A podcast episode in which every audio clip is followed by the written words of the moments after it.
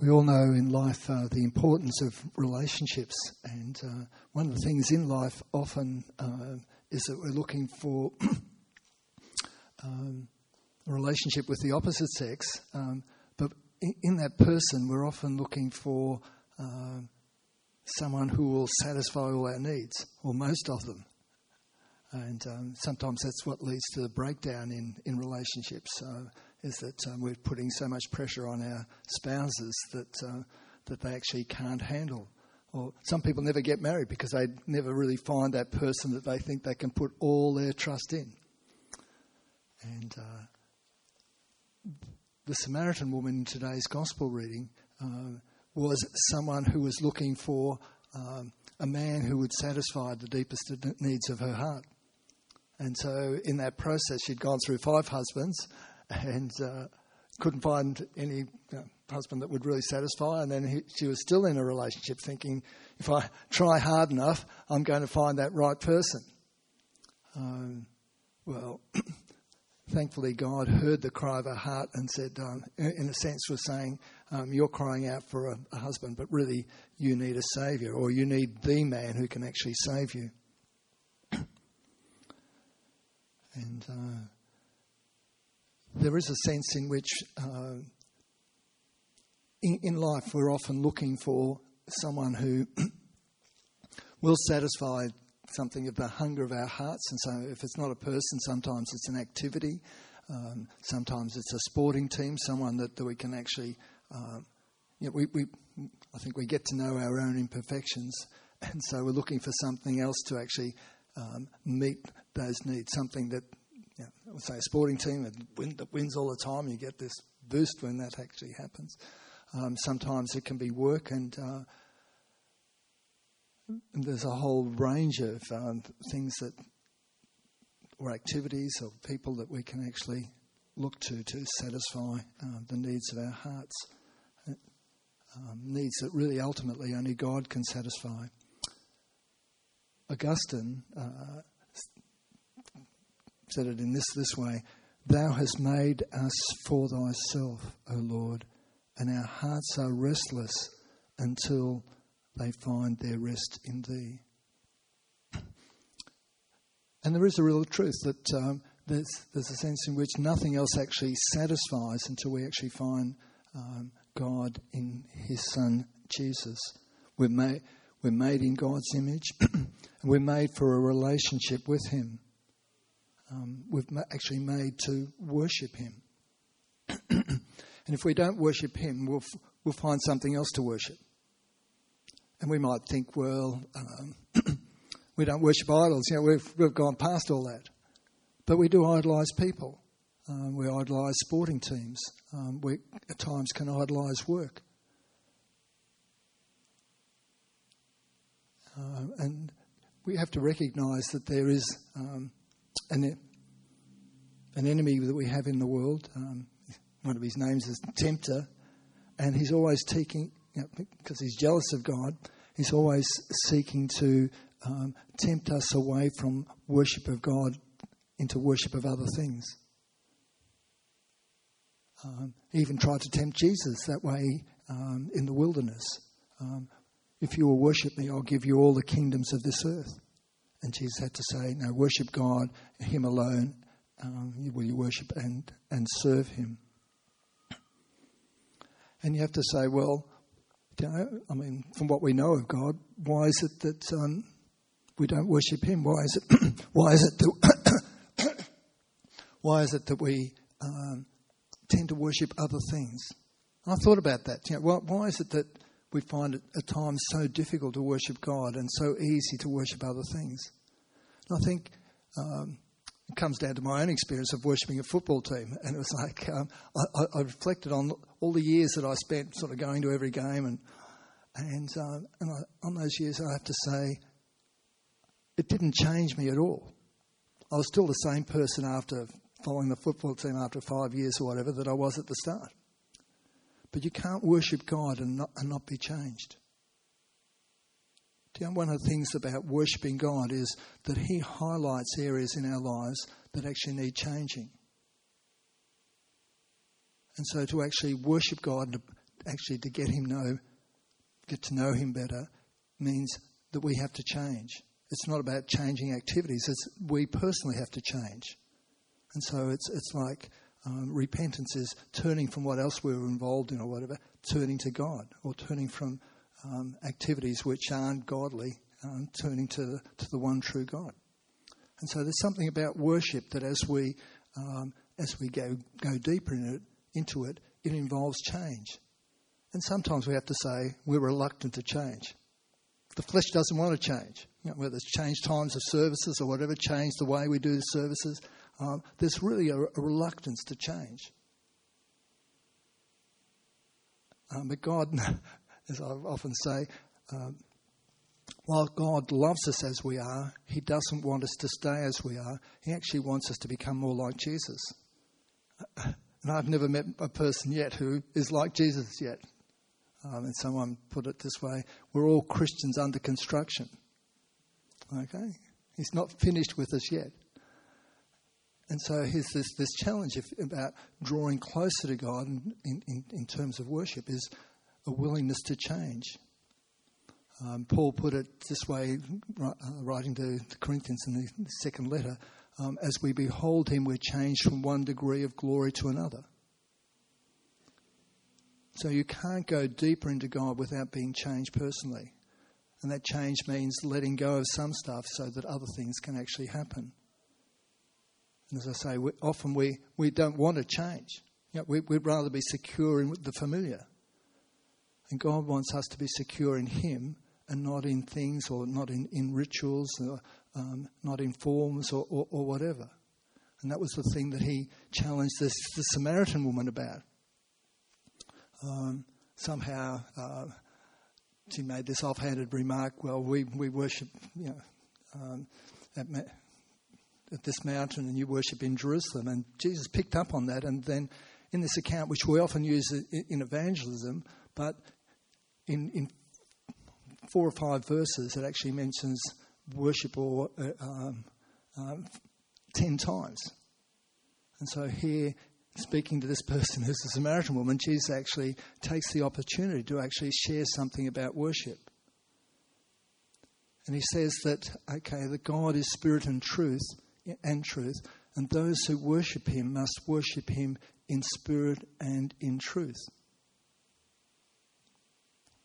This is the heart of worship. And so part of the challenge that he was placing before her, and indeed before us, is that um, worship is not confined to a place. Okay? Um, we can worship God anywhere. Yes, we come together to, to worship because there's a sense in which things can take place when we come together that don't actually always happen when we one on our, on our own. But worship's not confined to a place. And if we only worship God here on a Sunday, we're not going to be true worshippers any more that you can be spend time with your wife uh, or husband once once a week and, and not have anything to do with them the rest of the week. Uh, that's not going to be a good relationship. You know? And and so here's this this this challenge to be um, people who worship not just on a Sunday, but that it's actually a, a lifestyle because of our relationship with God. Because worship ultimately is about a relationship with God. That, um, and if we find worship hard, we probably find praying hard.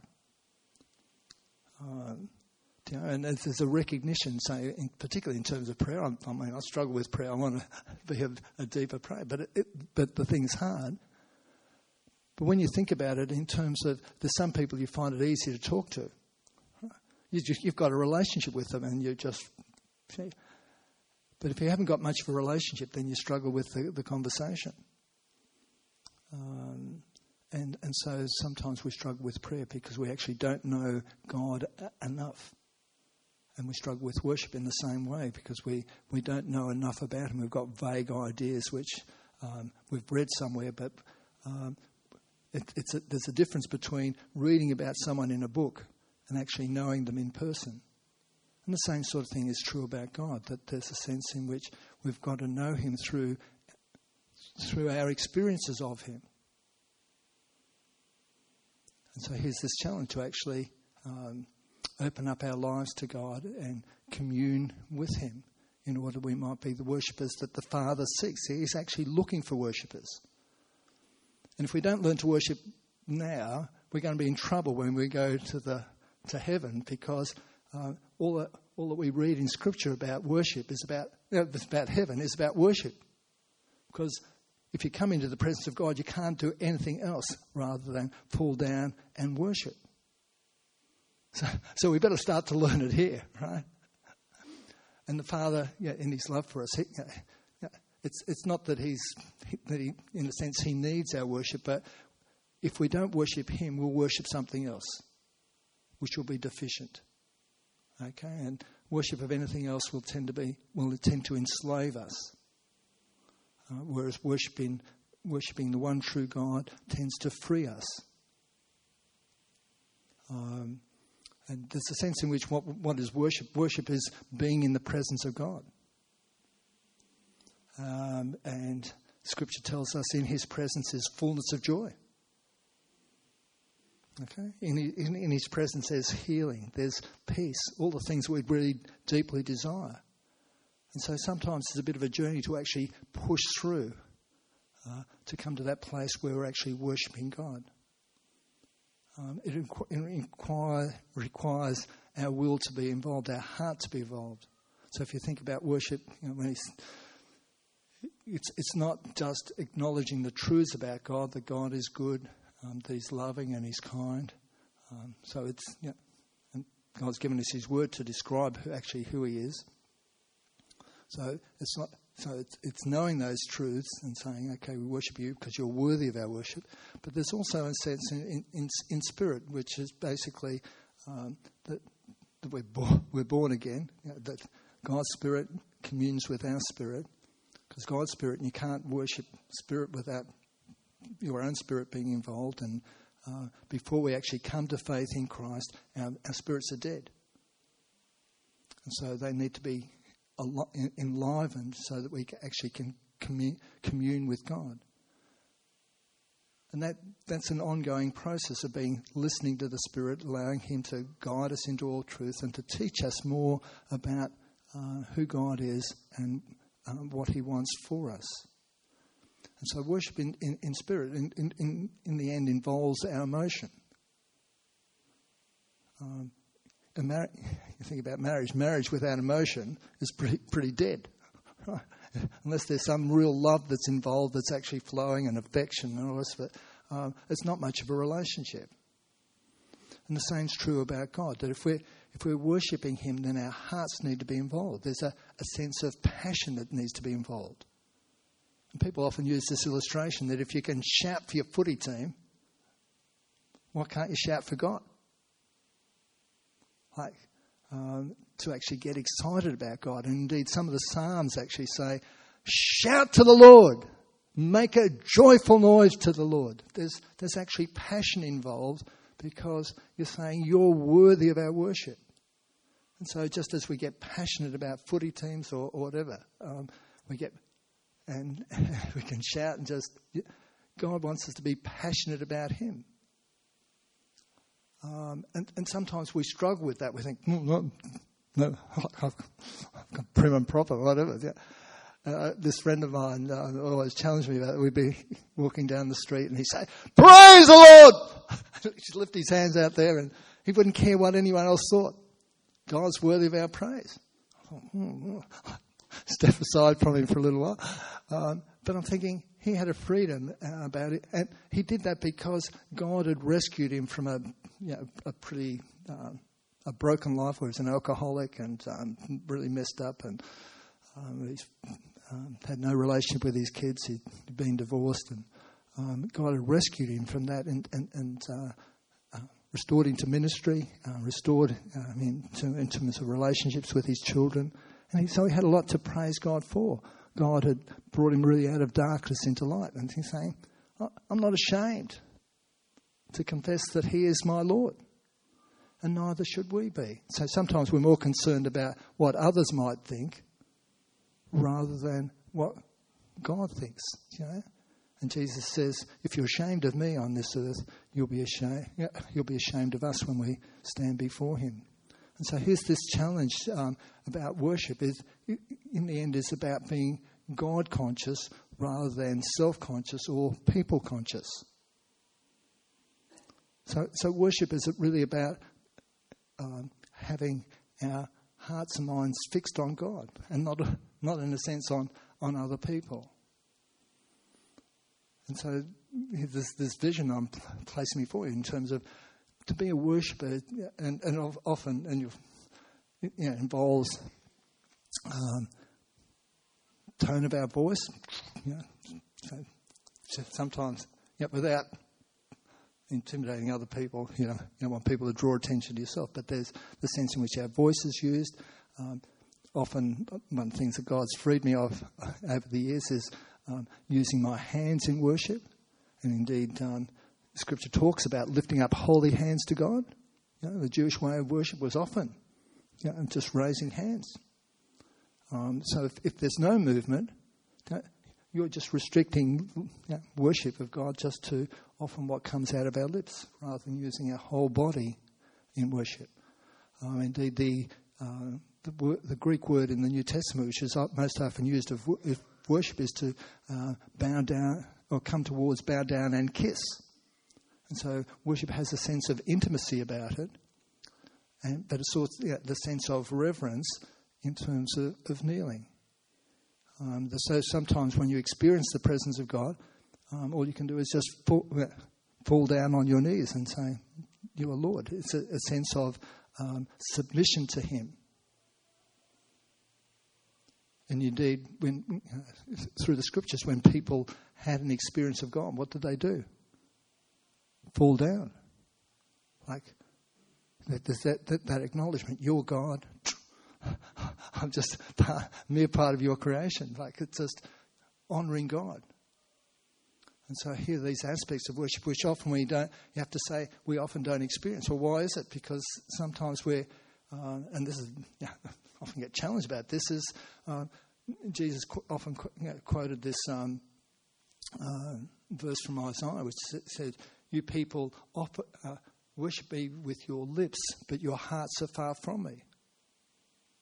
And that sometimes when we can come into church, it's more about us and hearing, you know, okay, I've come to hear from God rather than I've come to honour God. you know, it's, it's often sometimes we're more caught up with having our own needs met. And God does meet our needs, He does meet us where we're at. But He wants us to move on from that. you know, it's like little children are often just concerned about, hey, give me, give me, give me, know, do this for me, do this for me. But as children grow up, then hopefully it's mum and dad, what can I do for you? You know, it's part of maturing. And so here's this, this challenge about growing in, in faith, growing in maturity, so that so we're actually when we you know, the, the worship is that Lord, it's about you. I want to honour you with all my heart, with all my soul, with all my strength.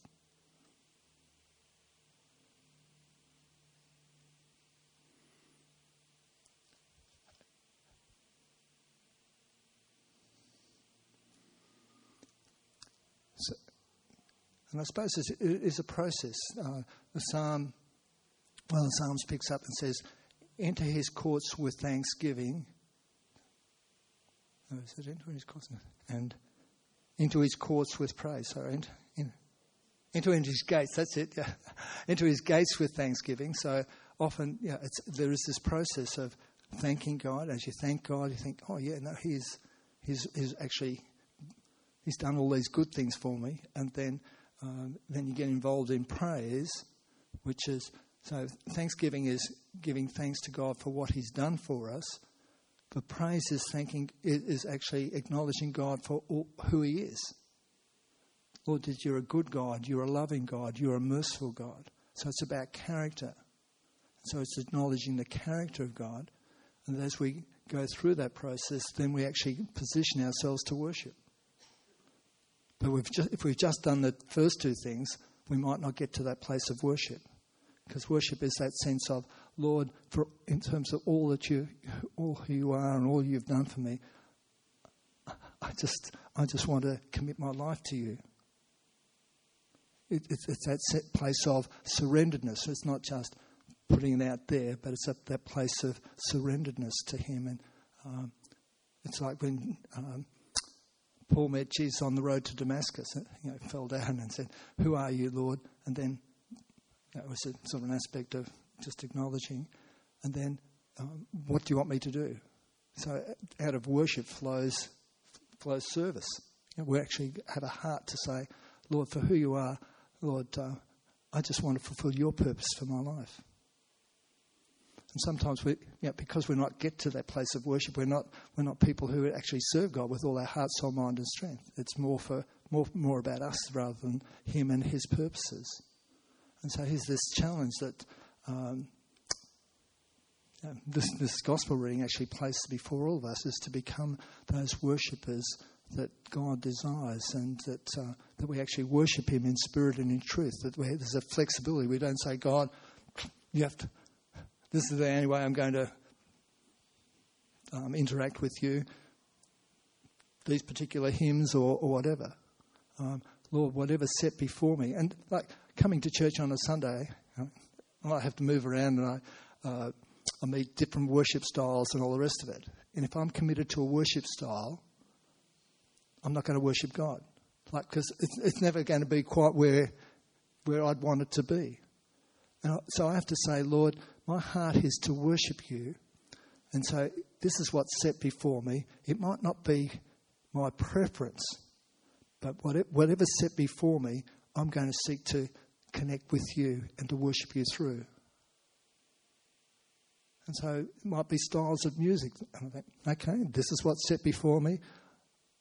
If I react and, and I'm critical and judgmental, things just shut down. Because God's not where we're critical and judgmental, because that's not what He is. And so if we start to say, hey, it's not going, it's not going the way I want it, hey, it's a bit long. you know, we're actually making judgments and to say, no, Lord, this is what you've set before me. It's like, this is the day the Lord has made. I will rejoice and be glad in it. Hey, this is what God's provided. He's guided my life. He's brought me to this place. This is what He's provided. So I'm going to honour Him through what, what, he, what He's provided.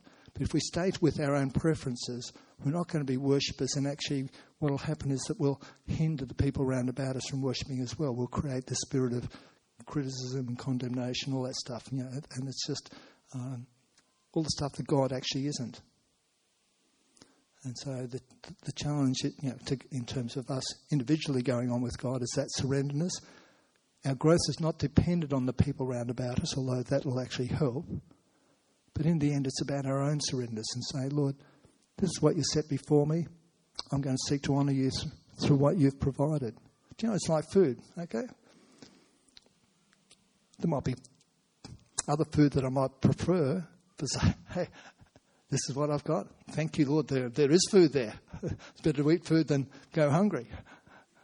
So I'm just going to enjoy what you've set before me and thank you for your provision.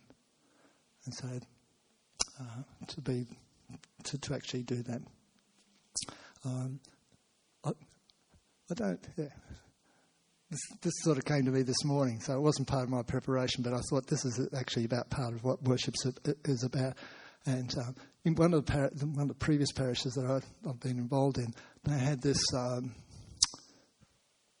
I think it was. It was no, this actually happened twice. Um, um down in Hobart, uh, when I preached, uh, we had this lady in the congregation who, at the end of the sermon, would have a time of reflection, and then after it had gone for I don't know, 30 seconds, that she'd just break out in song, which would encapsulate what I've what I was preaching about. It was just lovely. It was just really good. Um, and then this other church I was involved in just recently, um, they had a sermon, they had a song before the sermon, which I thought that's a bit strange. Uh, a song after the sermon, I can actually understand, and and so I developed a tradition there of finding a song that actually encapsulated the sermon. So, um, the thought came to me this morning. So you know, I haven't got, I haven't got the greatest voice, but God, God looks at the heart, not the voice. So, so here we go. And you can join into it if you, if, yeah, you should know it. Father, I adore you. Lay my life before you. How I love you.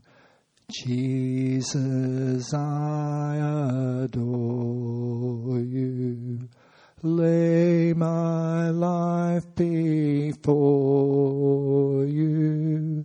How I love you. I adore you. Lay my life before you. How I love you. Because we're a congregation, God said, okay, son, you might have, I'm going to stretch it a little bit. Father, we adore you. Father, we adore